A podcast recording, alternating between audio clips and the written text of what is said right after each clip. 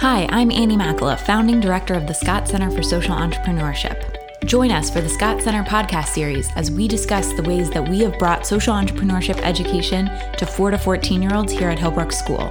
We believe that social entrepreneurship will be a core part of every child's learning experience. Join us on our journey so that you can have insights into ways you might bring this type of learning to your school.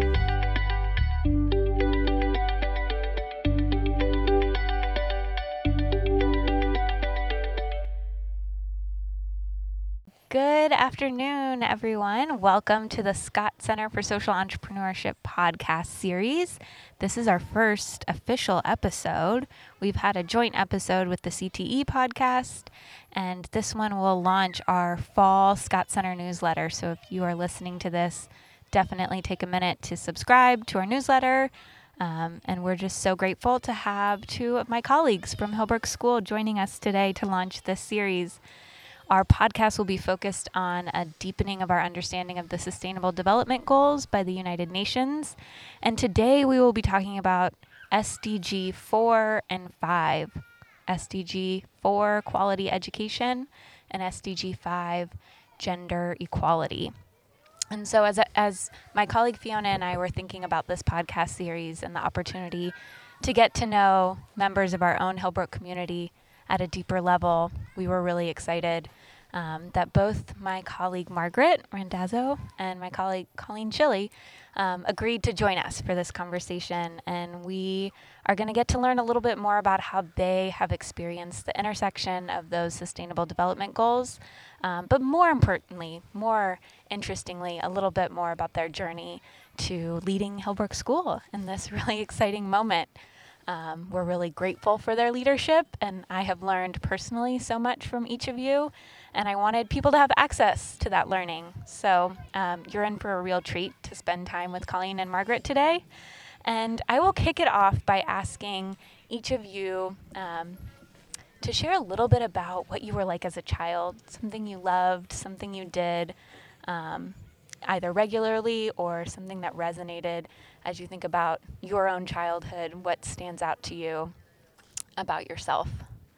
And I'll kick it to Colleen first. Sure. Thanks, Annie. It's great to be here. Um, I two memories quickly came to mind. Um, the first was one of the things that my uh, brothers and I used to love doing together was building blanket forts. Um, I still consider myself a master of the blanket fort.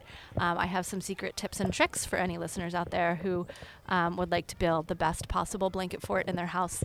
Um, and this was a thing that we used to do. We had a large room um, in the upstairs of our house when I was probably six or seven, um, and both my bro- one of my brothers and I would build big blanket forts. On, each one of us would build one on the other side of the room, and then we would have sort of like competing competitions um, to like destroy each other's forts or invade each other's forts, um, and and these structures would often stay up for days, maybe a week at a time. Um, I, I feel like I loved building forts through middle school. That's I have awesome. recollections of doing it even when we lived elsewhere with um, and when my very youngest brother um, was a child as well. Um, so that's like one of the first things that came to mind when you asked that question. That's awesome. I know there's going to be people out there that are emailing you all the tip that want all the tips yeah. for. It's clothespins. you use clothespins. Insider tip: yeah. clothespins. Yeah. All right. That's awesome. Thank you, Colleen. Margaret. So I grew up in a small town in Oklahoma and there were lots of things to do, but mainly outside. So my memory that that popped up was jumping on the trampoline. Aww. We just we all had them in our backyards and we would do routines and uh, raid each other and jump off the trees, the mimosa trees that were next to our trampolines. And so I just have a lot, a, a lot of memories about fun times doing that. That's awesome. Yeah, trampolines serve, I think, for a while in my childhood, it was like when we were in the house and we were too rambunctious or we were like on the verge of about to do something that like was not going to be great my mom would be like, You have two choices jump on the trampoline or get on a swing. it was like this perfect release of kind of the like playfulness of being a child while also, you know, it was always around friends and family, and it was something to do that felt like you could have endless hours doing this activity. I agree. And I love how unprotected we are we were doing the trampoline compared to when I had trampolines for my own children mm. with the net and the covers on the spring. We had none of that. So we yes. were just adventurous. Yes. Tell me a little bit about your family structure Margaret. Do you have siblings? I do. I'm the youngest of six children uh, 15 years between us. Oldest was my sister uh, and then four boys in between and then uh, little Margaret and um, just my dad was an entrepreneur and in the oil and gas business in this little town of Oklahoma. We were major Oklahoma Sooner football fans and spent our weekends doing that, going to Dallas to see the OU Texas game. So those were my big memories of, of our family. That's awesome. Colleen, tell me a little bit about your family. Uh, so I have, I'm the oldest of three. I have two younger brothers. Um, my next youngest brother is 15 months younger than I am, so we're very close in age. And my youngest brother is uh, about eight years younger than I am. Um, I was born in Colorado, and so my brother and I and my parents lived in Colorado in Denver for six years. We lived there until um, we moved at the age of six, actually, to Tulsa, Oklahoma. Um, I also have a connection to the oil and gas industry. My father's a geophysicist, and so um, moved us to a similar location as Margaret. Um, and was in Tulsa for four years before we moved overseas. Um, and my um, youngest brother was born in Tulsa, but then we moved as a family of five. We moved to Cairo, Egypt, when I was 10 years old. Um, and then uh, we spent eight years there, and I graduated high school there before my family moved to Scotland. Uh, and I went to college in the States. And um, my parents live in Texas now. Uh, I lived in New York. They also have both grew up in Delaware. So that where are you from question um, has always been a really interesting and challenging one for me. Um, and, you know, it, it, it's an interesting conversation to have with people when they think about the idea of, of fromness. Mm. Um, I find myself someone who is far more attached to the idea of um, people as a way of grounding myself rather than places. Um, so I often say, right now I'm from here. I love that. That's awesome. Um, will you all each tell me a little bit about women in your life who you feel like have inspired you, shaped your idea of the world, you know, given you nuggets of knowledge to hold on to, and, and the ways that perhaps that started at a young age, or maybe it's showing up now as wisdom that you didn't even realize was wisdom at the time? Um, one of the first people that came to mind is um, a woman who was my fifth grade teacher. Um, she was my first teacher when I moved to Cairo, um, and so there was certainly an element to which, um, in a major life transition, she was a bit of a grounding presence for me. Um, interestingly, you know, as with many schools, teachers wear a lot of hats and are capable of doing a lot of really interesting things in the schools that they're part of. And so not only was she my fifth grade teacher, but she was also my eighth grade English teacher oh, wow. and my 10th grade English teacher. Oh my gosh, that's awesome. Um, and uh, I remember after eighth grade English, um, she, I think she was one of the first people who really saw in me the capacity to be a writer. Um, and, um, believed in my writing and, and, gave me lots of feedback about it that helped me to see m- myself in that as well. Mm um, following my eighth grade year, a friend of mine and I had created a book over the course of the year where we wrote um, a series of like poems and drawings and other types of things, um, you know, that I look back now and are, are very representative of middle school. Yeah. Um, but also were, were very authentic and meaningful to us at the time. And at the end of our eighth grade year, we bound up those pieces and we gave it to this teacher as a Aww. gift with a letter from both of us. Um, and um, following my, so when I graduated high school, this teacher was one of the faculty speakers at our graduation.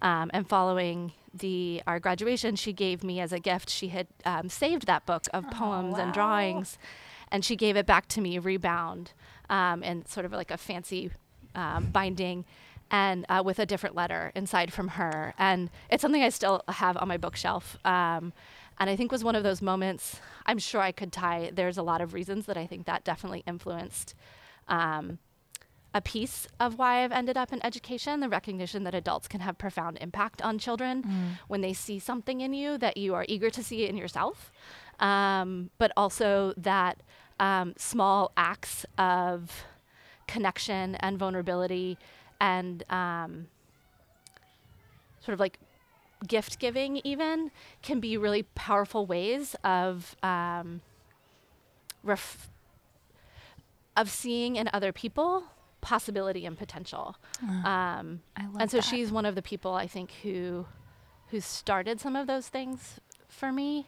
Um, and somewhat, you know, there are many other women in my life who have who have had similar types of impact or different impacts, but she's one of the first ones that came to mind when you asked that question. That's such a beautiful story. I wish for every kid that you know you too. could have that level of reflection. And also there's something like so powerful about seeing your handwriting at different Mhm. moments in your learning Yeah. journey of like, oh my gosh, I was like trying out the heart above the Sure. eye at that or the like. E that looks like a backward three. Yeah. yeah. yeah. It's awesome. Oh well, if if the you're can you give a shout out to this woman? Yeah, her name is Nancy Parks. Um, I'm not entirely sure where she is in the world now. She she's moved around a bunch and done a number of different things, but um, you know, I've I've kept in touch at different moments, and she certainly has had a profound impact on me. That's amazing. Nancy, if you're out there and we happen to get this podcast to you, thank you for being an incredible human. I, I'm already thinking about a couple of things I might do for people in my life that students, but also colleagues that um, have had a profound impact on me. Margaret. The person that came to mind uh, for me was a little bit later in life. It wasn't as much when I was younger, but it was actually pretty early in my career. I've been really fortunate to have some amazing women mentors Mm. and bosses. And I was in, uh, after college, I majored in accounting was in a public accounting firm for six years. You know, a very rigorous, kind of rigid, formal environment. So, not a lot of nurturing um, but I did have one female partner that that was amazing. But when I decided to leave the firm and look for a new uh, a new chapter, I found the newspaper industry and the person that was in the chief financial officer role, she was taking on a role to be the chair of the Chamber of Commerce of Fort Worth, which I thought was amazing. And so they were creating a whole new role, and they needed a strong number two to work alongside the controller to really be the strategic arm of the newspaper and do budgeting and modeling and and um, I remember distinctly the interview with her, and eh, you know she was just asking so many different questions, not really about my technical ability, but what I enjoyed doing. And you know i asked her you know what are what are some of the favorite things you do in your job? And she said the number one thing i make sure i always do is laugh several times a day. And it just i couldn't believe that you know as i was so nervous in my little blue suit with high heels and pantyhose coming into this job that there were women leaders like that that really saw the seriousness of being a strong um, professional leading their own organizations and also being a strong leader in the community, you know, driving economic development to a, a major metropolitan area, area, but also was there, you know, really nurturing relationships and collaboration and how important that was to being successful. So she was my favorite memory as far as a mentor. Such good advice. It's something like I really love about working at Hillbrook. And mm-hmm. I remember, I think it was in my interview with, with you, Colleen, when I came of like, you know, what kind of school is Hillbrook? I was just, you're always trying to get a sense. You Sure. are, you know, just full day of interviews and you're mostly focused on making sure you don't fall and trip or, you know, like, but I do remember very clearly I think it was you that said like I laugh every day and what a mm-hmm. gift that is and that joy is a part of our vision and mission as a school. And mm. laughter is a huge part of making space for not only children to grow and evolve but adults to grow and evolve too. And Yeah.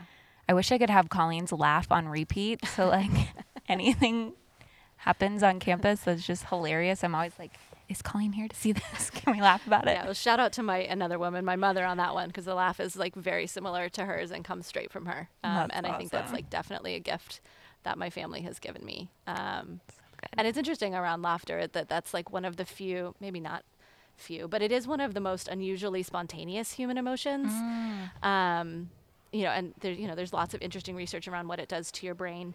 Um, and there's, you know, different types of laughter, but that, that sense of like genuine, spontaneous, um, laughter isn't something that you can really plan for, right? Yeah, That, yeah. I think that's one of the gifts that being around children give us is that they're so unexpected at moments. Um, they break that mold of how we've all learned to like script ourselves around each other, and children just don't have those scripts yet. Yep. yep. um, and they they surprise us in ways that that invite that laughter, which um, you know has a ton of biological benefits. Not to mention it just like feels and sounds good for everybody. Yep. Absolutely. Laughter yoga was like something in college that became, I think it's goat yoga now, but it was laughter yoga when I was in college. And it feels so awkward at first to like be forced into laughter. And that's part of what they're pushing on is like, it's not something that you normally have to kind of conjure up in your body, mm-hmm. that it's like one of the few things that just is a reaction. And, you know, to have a moment where you get to laugh with a child about something that just like the two of you witnessed mm-hmm. is such I have like very vivid memories of being in my first year of teaching and there was one student that just had a very high capacity to like understand jokes and Yeah. nuances quickly but also in a way that he was like very interested in connecting with adults on those things. And he had like a side wink and he would wink and then laugh like on repeat throughout Yeah. the day. And it was it was just the greatest little relationship that we were able to build and you know a, a true joy throughout the day. And we try and you know being able to kind of find those moments. I love that advice margaret. You're also margaret is one of the like you are one of i think the funniest people i know without Yes. ever trying the amount of times that like i am internally laughing about just a side comment that you've been able to pick up on or like a way to break, you know, the nuance of like doing the same kind of having the same conversation, but like because you're there, you're able to bring a whole new perspective and joy to the conversation. I always love sitting by you at meetings because it's like, you know, we just find moments to be like, enjoy each other's company. What a Aw, gift that is. Thank you, Annie. Yeah. I, that I feel the same about you.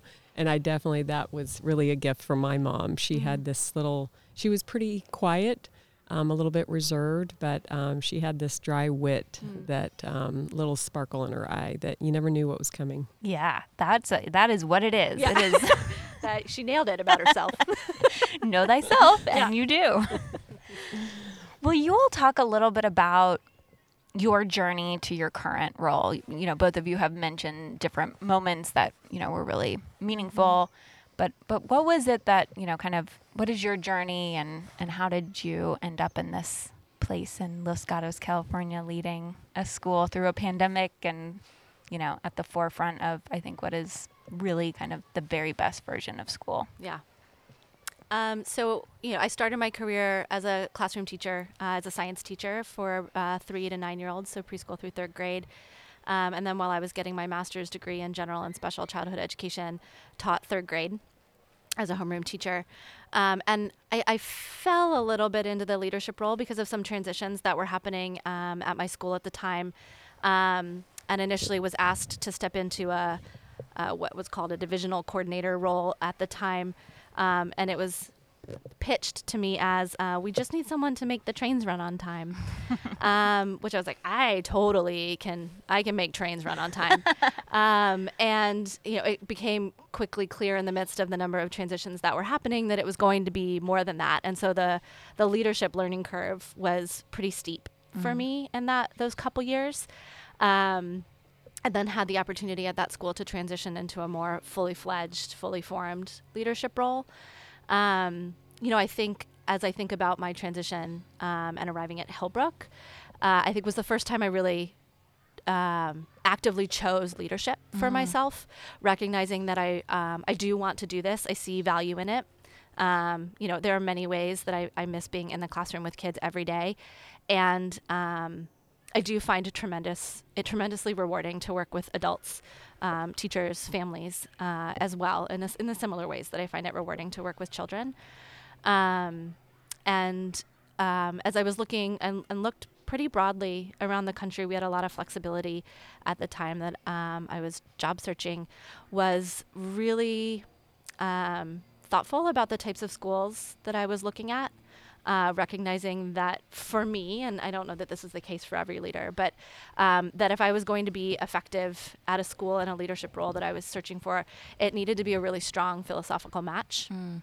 um, because of the way that I sort of um, work in my work. Um, and found Hillbrook um, kind of late in the in the year for typical hiring processes.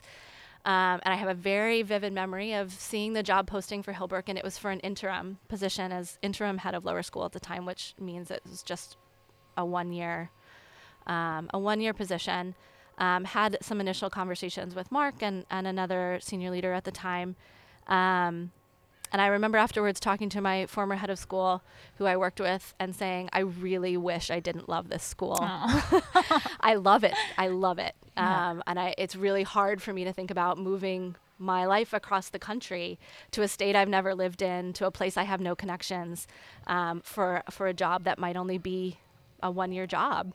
Um, but after even visiting here, it, it was really clear to me, despite the other schools I was looking at, and despite some of the other offers that were on the table, that um, that this was going to be for me a risk Mm. worth taking. Um, which is so interesting, right? Given like Hillbrook's core values and, Yep. and some of the ways that all of those things, like it's an interesting story as I look back on it, particularly now sitting in the role that I'm in. Um, and I, I think that r- risk has proved worthwhile, certainly for me, um, you know, and I can only hope for Hillbrook, but um, that was for definitely the moment that, um, you know, I saw I saw myself as a leader. I saw myself as someone who was choosing leadership, um, and was making some really intentional moves um, to choose a form of leadership that Mm. felt in alignment with my personal values. Yeah, that's awesome. We're so lucky that you took that risk. Thank you. we are the, we are lucky. So my journey was has been a little longer to arrive at Hillbrook. I'll date myself a little, but I I'd been um, this is my fourth chapter, and have had the opportunity to have three prior chapters and three great industries. Um, firstly, as I mentioned before, in public accounting, which um, I wouldn't change anything about that. It was it was uh, a crazy time, but I learned so much. And when I left as a manager in Dallas, Texas, I had 21 clients and had worked in all kinds of industries. But I really was gravitating towards healthcare because I felt like, okay, if I'm just a Joe auditor or Jane auditor, and uh, you know doing some business consulting, while I may not be a part of that entity, at least I'm serving an entity that was a not for profit and really helping people and helping the community. And so when I decided to leave the firm, um, as is very normal, um, I found uh, the newspaper that was Mm. just, uh, I was in Dallas, it was in Fort Worth, and that um, started a, a, a 12 year love affair of, of that industry. And um, I did start as the number two, and quickly, um, about two years later, um, Disney acquired them, Wow. and um, and shortly thereafter, I was promoted to CFO because the current CFO left, and so it was a very exciting time. We later got sold to a company that was based here in California, which is how I made my way up here. But it um, was an amazing industry, and I loved um, its connection to the community. Its its goal of making communities better and storytelling and truth telling and um, so it was a great um, a great chapter and then uh, we I decided to shift gears a little bit and joined a solar company and similar to Colleen when I was interviewing there it was with uh, one of my prior bosses and, Oh, that I used to work with in the newspapers and he said uh, trying to convince me to go there you know we're our shop is running like a cuckoo clock and we know you can make it a swiss watch. And i said okay. And so i i, I joined them and uh, started as a controller became cfo and then eventually became interim ceo for a while and before they were going to be acquired. So it was kind of it, it's kind of interesting that a lot of my leadership positions have been because I just was open to the opportunity and I said I wanted an opportunity and I mm-hmm. would say yes because it's amazing you know as I've met people throughout my career in a lot of the industries that don't say yes and that don't put themselves out there and I always say 50% of leadership is just raising your hand and saying, I'll do it. Yeah. And you fail a lot of times. You don't always do a great job, but you learn and you keep being better. And so um, I did spend about seven years um, in solar and decided, okay, I'm, I'm ready for a new chapter. And looked on LinkedIn, saw the Hillbrook posting. I really only knew a few families that went there. I wasn't that familiar, but it just something about it. I was just find wanted to find a, an organization that I had an emotional connection mm. with, and that when I went to sleep at night and put my head on the pillow, that I felt good about spending all my days, you know, all my day working there. And as you know, I have three children. Uh, at the time I started here, they were older, but I'm still in you know high school and elementary school, and uh, you know always been a working mom. And so I really wanted to make sure that I, I had that passion. Mm. And when I saw the core values of uh, being curious, kind, taking risks, and being your being your best, not just being the best, but mm. being your best, and really focused on, um, you know, our mission of inspiring students to reach beyond themselves to make a difference in the world. Uh, that just really spoke to me. And I interviewed with Mark and and spent a day here, and I was sold. So it's been um, so awesome. I've been a great eight year journey so far. Mm-hmm. It's the longest I've ever served, really in one role. It's been expanded a bit since I've been here, but yeah. um, I love every day. It's been great. Yeah, it's so great too when you know when we're talking about finance and entrepreneurship mm-hmm. and leadership to be able to to bring you into the classroom and you know i think we talk a lot about helping children see themselves in many different roles and many different you know ways of being a change maker and so to have you both as women leaders for our students for our families um, but especially you know rolling back on some of those stereotypes of like who can be a mm-hmm. leader who can be in a position um, of finance like that was something as a young child i remember I was really lucky to have multiple examples of entrepreneurship and leadership that was like, if you want something, I think, yeah, the power of saying yes and raising your hand and then, you know, kind of internally, even if you're having like turmoil and the, you know, the butterflies that come with starting something new, if you feel like you're aligned with the values and you feel like you can go to bed at night and be like, I didn't do everything, but I did things that mattered and I did it at a place that I love and a place that matters, like that to me, what a gift mm-hmm. of a job and so much more than a job in so many ways this school has become to me. Like Yeah. Yeah, I love that. I would love to hear a little bit about, you know, maybe a time in which as we think about your journey in leadership, a time in which either you changed your mind about mm-hmm. something mm-hmm. or you experienced a moment of self-doubt and then you you moved through that. Um, but I think especially as we all are in a, in you know various stages of ambiguity and uncertainty mm-hmm. and change with the last year and a half, it's super interesting to know how people are navigating their own journeys mm-hmm. of growth. I, I can take that one first. Um, I'd say when I worked in the solar industry, I kind of went into it thinking, okay, it's green, it's creating jobs, it's it's um, you know, making the environment better. And and what I found was I was very invigorated by a lot of my coworkers, but um, it it was uh, we had recently become a public company, and it was it was a lot of times all about the numbers and a very competitive, a little bit of distrust. You know, there's it's you know kind of a global, very political industry. And um, I just found myself not being happy in that industry. And I do love it. I mean, I love solar. We have solar on our house.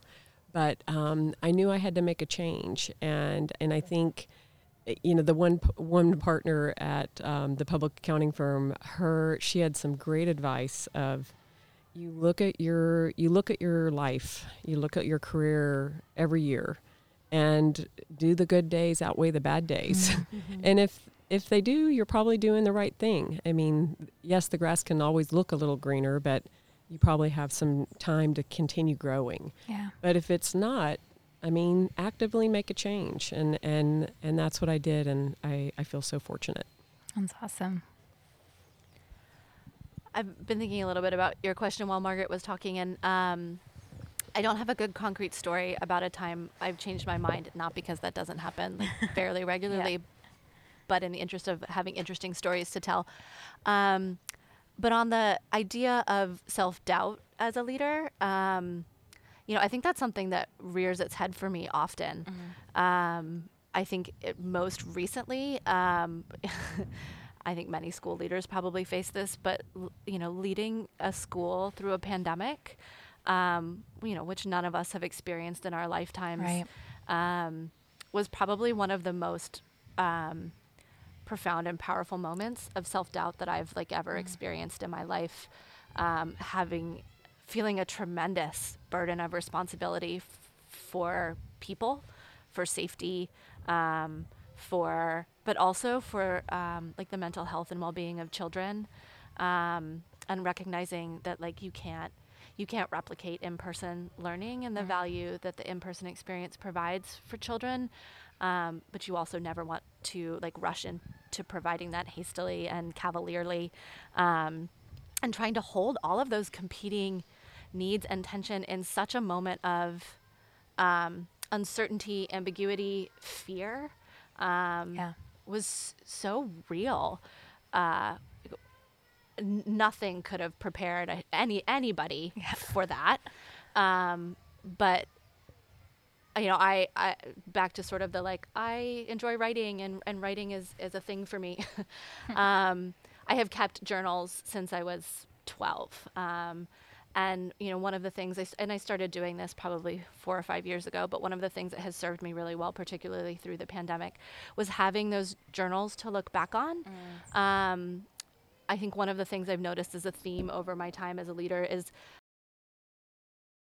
um, self doubt often shows up in the same way. Like we play the same tapes around self doubt in our head. The, like the monster says the same things. Yep. Um, it doesn't always seem like it. It sometimes seems like it sounds the same or it's wearing a different costume, but it's often saying the same things. And it's, there's proof of that in the things I've written in the past. And so it can often, like, I have found um, I can be a comfort for myself by looking back at some of the things that I've written in the past and recognizing that, like, a thing that felt big, um, you know, four years ago, even last year, um, is now no longer big. And not because it, like, wasn't a big deal or just, like, magically went away, but that because I and others and the group of us here at Hillbrook have the capacity to make smart, wise, caring, thoughtful decisions with humans at the center, which I think um, allows us to weather that. Yeah. Um, and so it's been interesting to me to see how like the the things about my essential self um, have become tools for coaching myself through those moments of self doubt. Um, because I, I I would like to think that like the pandemic will be the last major moment in my life that I'll wrestle with that in quite the same way, but Yeah. it's probably not true. Yeah, Um, yeah. And so, you know, I hope to continue to be able to rely on those things and recognize that like when self doubt happens as a leader, it will inevitably happen. If it doesn't, you might be doing something wrong. yes. Um, you like you might not be leading on the edge enough. You might not be listening enough. Um, and when self doubt happens, um, that it doesn't mean you're doing something wrong Yeah. um, and that there are ways to like prop yourself up through it. Um, you know, so there's like that mindfulness component. Yeah. to I it. that. One thing that struck me about what you were talking about, Colleen, is so at the Scott Center, we have these two core questions what matters to you and what are you doing about it? And I remember early on watching you as a leader, and you know, I, I kind of knew that you were an artist. Like it would pop up in small ways, but it wasn't something that, you know, you didn't have your own paintings plastered around your office or anything like that.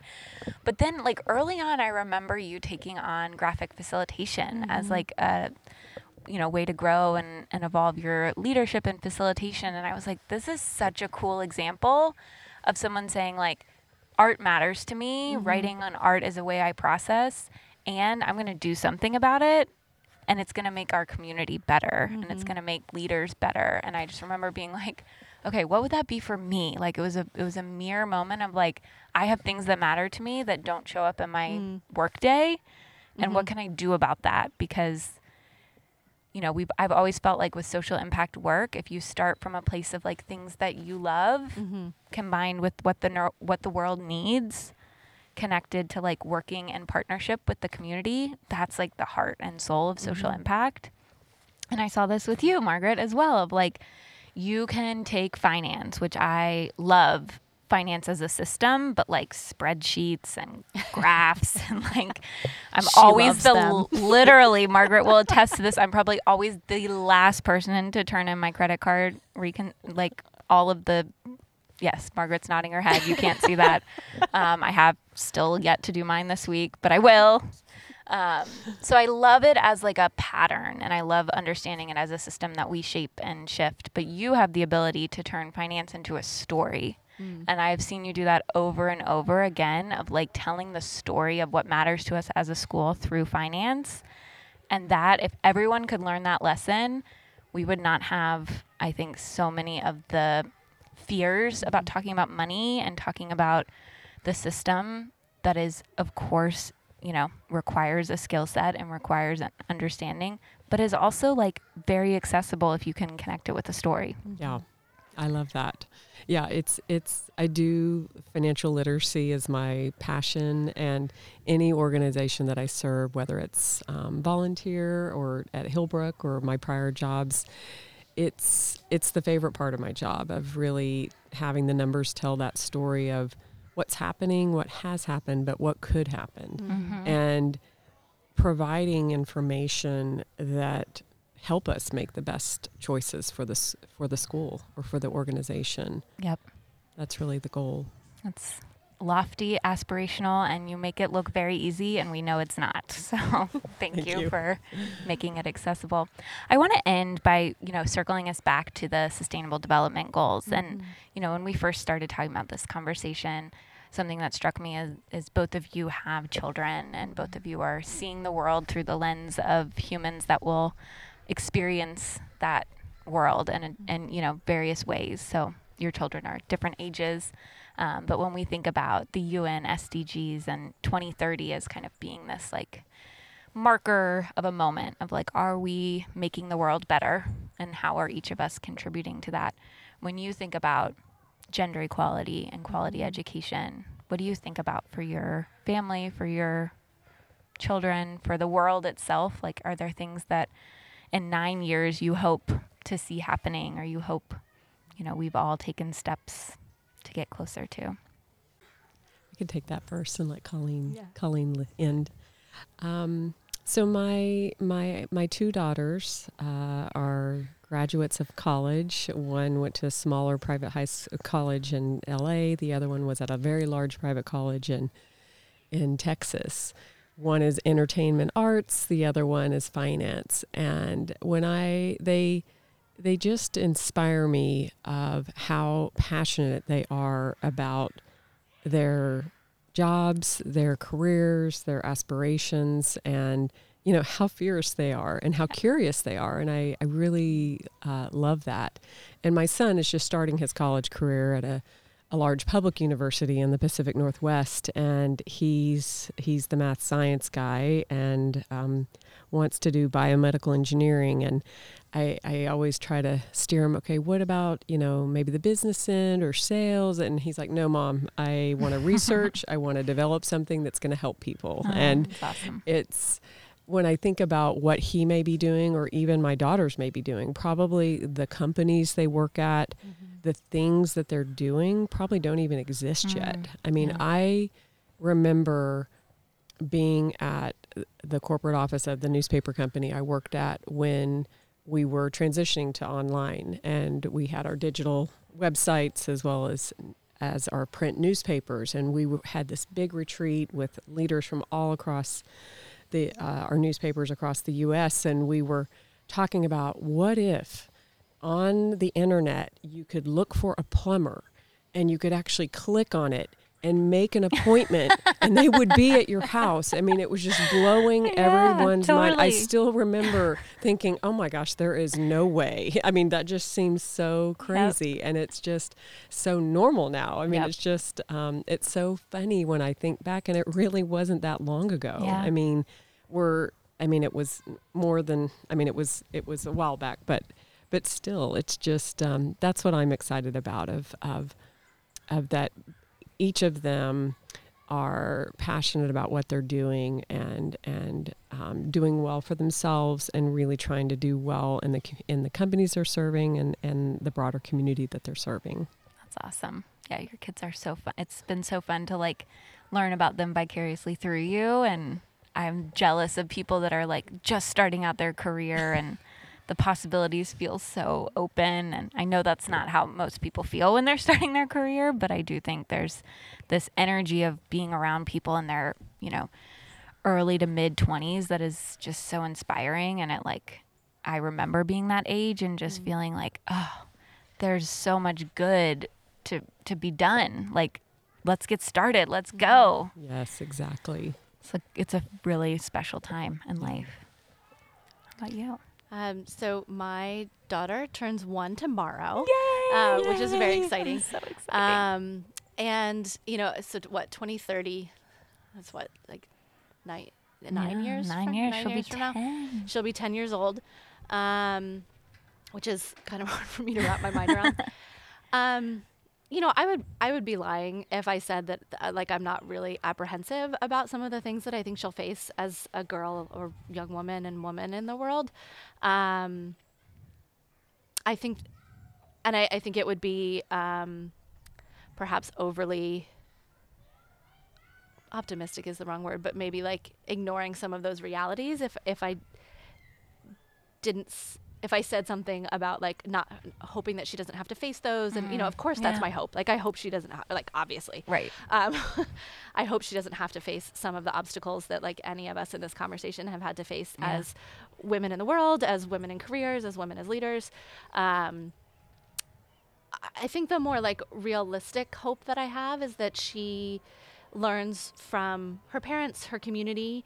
Um, a set of skills about who she is and how she lives and is in the world that enable her to like see areas where the system is broken yeah. um, to recognize when the problem is like the system and not her mm. um, you know i think there are ways that that systems um, whether it's like sexism or racism can make um, individuals within the system feel like they're the problem, whether yeah. the the people who are causing harm or um, feeling harm, when when the reality is the system is the yep. problem, and I hope for her and her peers and, and the children that we work with now at Hillbrook, um, that they're increasingly able to see that the system is the thing that's broken, mm. not them.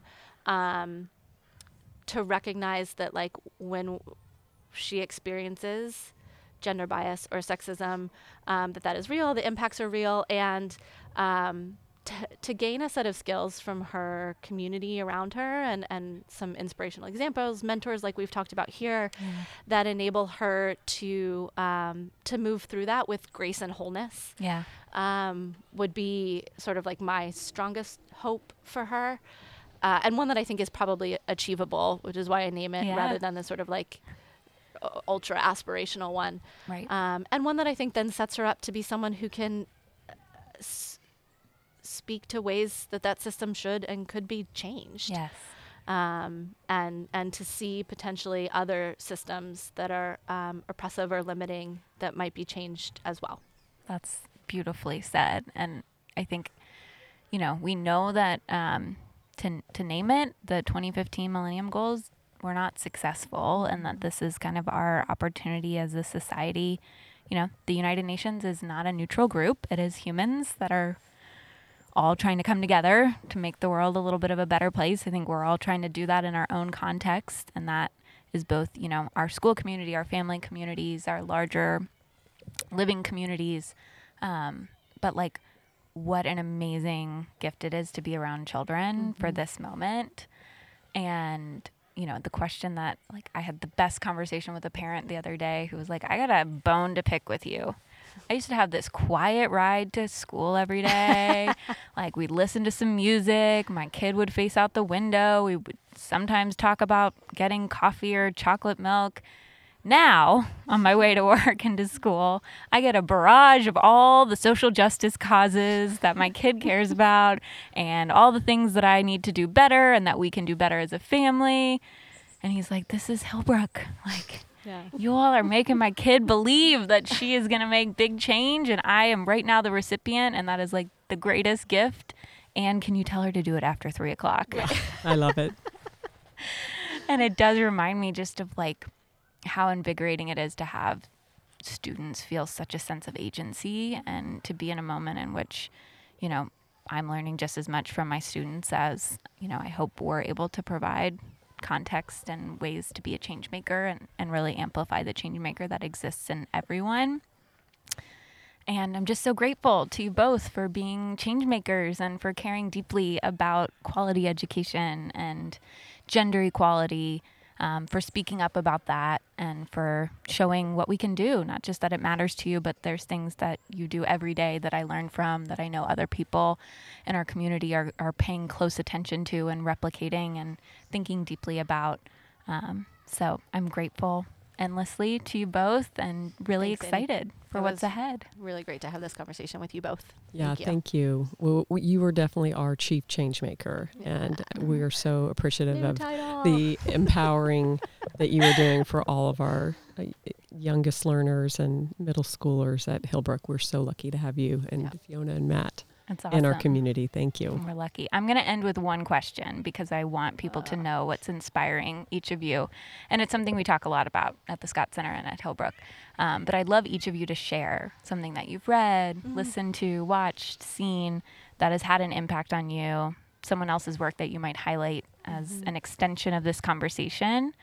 Um, and I will actually start because it's something that this conversation brought up for me, which is that I have now read the book Big Friendship by Aminatou Sow and Ann Friedman six times. Um, and I've just been thinking about the role of friendship and life and friends that come in and out of your life, but also friends that are colleagues, friends that are, um, you know, really the the impetus to take risks and be curious and be kind and um, I'm really grateful to have friends at work and friends outside of work that continue to push me to be a better person. So if you haven't read the book, highly recommend it. It's the the women that run the podcast Call Your Girlfriend.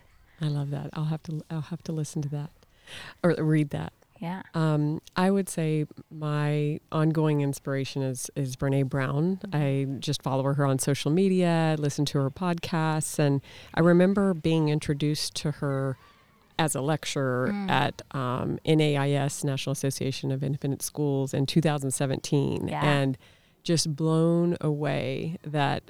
Uh, a gal from Texas with an Yeah, accent that said that I'm proud to say y'all because Yes. of her um, was on stage and she had such a connection to educators and, Yeah. and so many people in the world. But all of her words that she uses of being awkward, kind, and brave, and being courageous and vulnerable and gratitude and having integrity, holding people accountable, holding yourself accountable Yep. are just such awesome reminders um, to me, you know, as I'm living my life day by day and trying to be the best that I can be Yeah. um, as a leader and just as a human, as a mother, as a friend. So that's who that's, That's who my person is. I love it. I assume that you mean like grown up things and not The Big Red Barn by Margaret Wise Brown, which I could recite for you from start to Oh, finish if you would a like. good book. I forgot Um, about oh my that God. book. In the great big or great big red barn and the great green field. Yes. Okay. Um, Future podcast calling Yeah, reading children's just- books yeah, to all of us. Recites recites them to you. Um, you know, certainly. uh, Having a one-year-old, um, my reading and listening and viewing habits have shifted a little bit in the last year, um, in that they've slowed down dramatically. Um, but for the last few months, I've been slowly picking my way through um, "The Art of Gathering" by Priya Mm, Parker. Yes, such a good Um, book. And I think one of the reasons I, you know, I've had that book on my shelf for a while, and one of the reasons I turned to it this year in particular is as you know we've had the privilege and joy of things opening back up again. Um, the book really speaks to, as the title says, like the art of creating and holding space for Mhm. connection and for for humans um, to be together in in ways that are both. Um, interestingly highly structured Yeah. um, but also um, the ways that, that that degree of structure allows for some of the most um, beautiful and vulnerable forms of serendipity Yeah. um, and you know I I think a lot of the things that she has to say in her book um, can make profound impacts on communities of of people of learners like ours. Yeah. Um, and so it's been something I've been turning to a lot this year as as we start. Um, you know, reconnecting together in in person in different ways and and different um, sort of types of groups. Yeah. Uh, and would you know would highly recommend it for anybody. It, it doesn't you don't have to be someone who's leading groups of people in order to read the book. It's it's also written for people who like to throw parties. Yes. Um, it's written for people who who want to have a group of people over for dinner who may not know each other as well, but how to make that space feel Mm-hmm. um, not just successful, but also really um, memorable and Yep. impactful. And I think that's one of the most interesting things about that book for me. Yeah, plus one, it's an incredibly, it's like the handbook of living life, you know, outside of like your day to day routines. And I love, she, she has so many great tips. And um, it's also just like such a reminder of how much we've all not had access to that Yeah. over the last year and a half. And whether that looks, you know, that looks so different person to person. But community is something I think humanity has in common. And um, yeah, Priya Parker is amazing. Well, we're going to end with um, you both were there when I classically gave my terrible Yes. toast. And um, it's become like something that I just really love to revisit every once in a while, quite frequently. Um, so we are going to end with a pact, which is an invitation to think about your own role and how you're moving forward with gender equity and quality education, whether that means in a formal position at a school or in an organization. Or um, Colleen and Margaret have both given us really good ideas of what that can look like at home in your professional career. Um, and so we invite everyone to join us in our pact this fall, which is um, the focus on SDG 4 and 5, and we all have a role to play. Um, so on, I'm going to count us down three, two, one, and then we're saying Yeah. they know what we're saying. Yeah, yeah, we do. Three, two, one. Impact. And we classically do not have any liquid beverage that we just toasted. So I hope you enjoy. In spirit, we do. in spirit, we have something delicious. Thank you both for this amazing conversation, Thank you. and thank you for being Thank you, leaders that I really look up to. Thanks. Thanks for joining us for another episode of the Scott Center podcast series.